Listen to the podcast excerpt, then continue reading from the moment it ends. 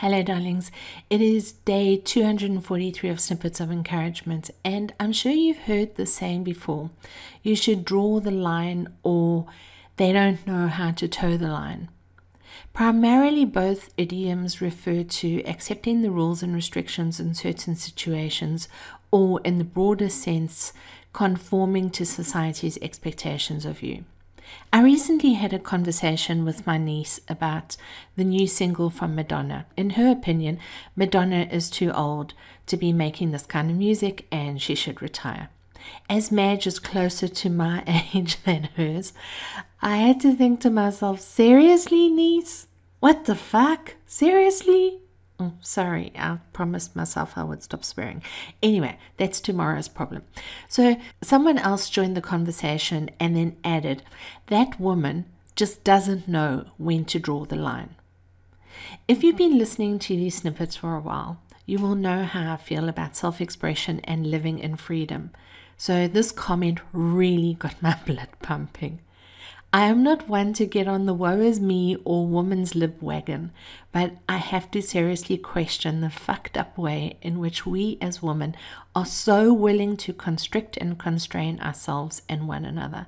For heaven's sake, it is 2019, not 1919, when women were fighting for the suffragette or the right to wear a dress just above the ankles.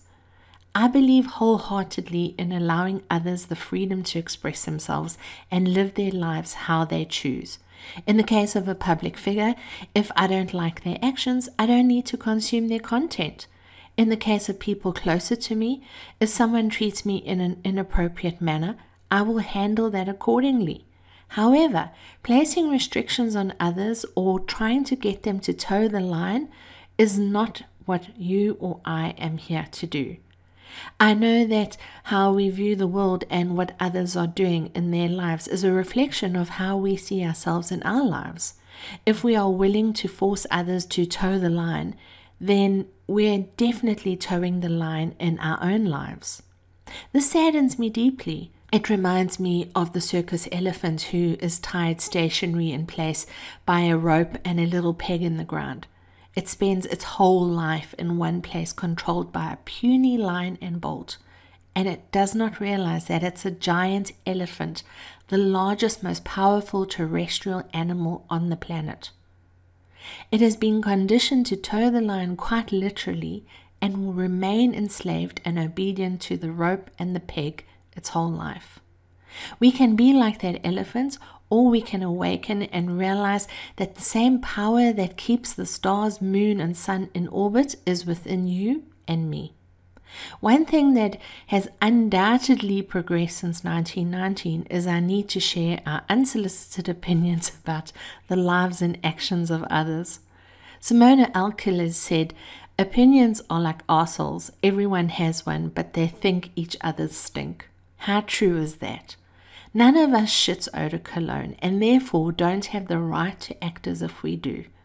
Life in itself is a messy business.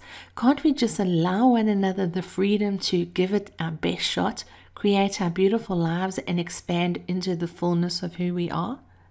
It's time for all of us to do just that. So, I want to encourage you today, darling, to challenge yourself and stop toeing the line. Those areas where you've conformed and you know it's unaligned with your heart's desire, Pull up that restricting peg and remember who you are. You are the elephant in the room of your own life, darling, so stop acting like a frigging mouse. As for the opinions of others, when you stop judging yourself, you will notice that you're unwilling to accept the judgments of others.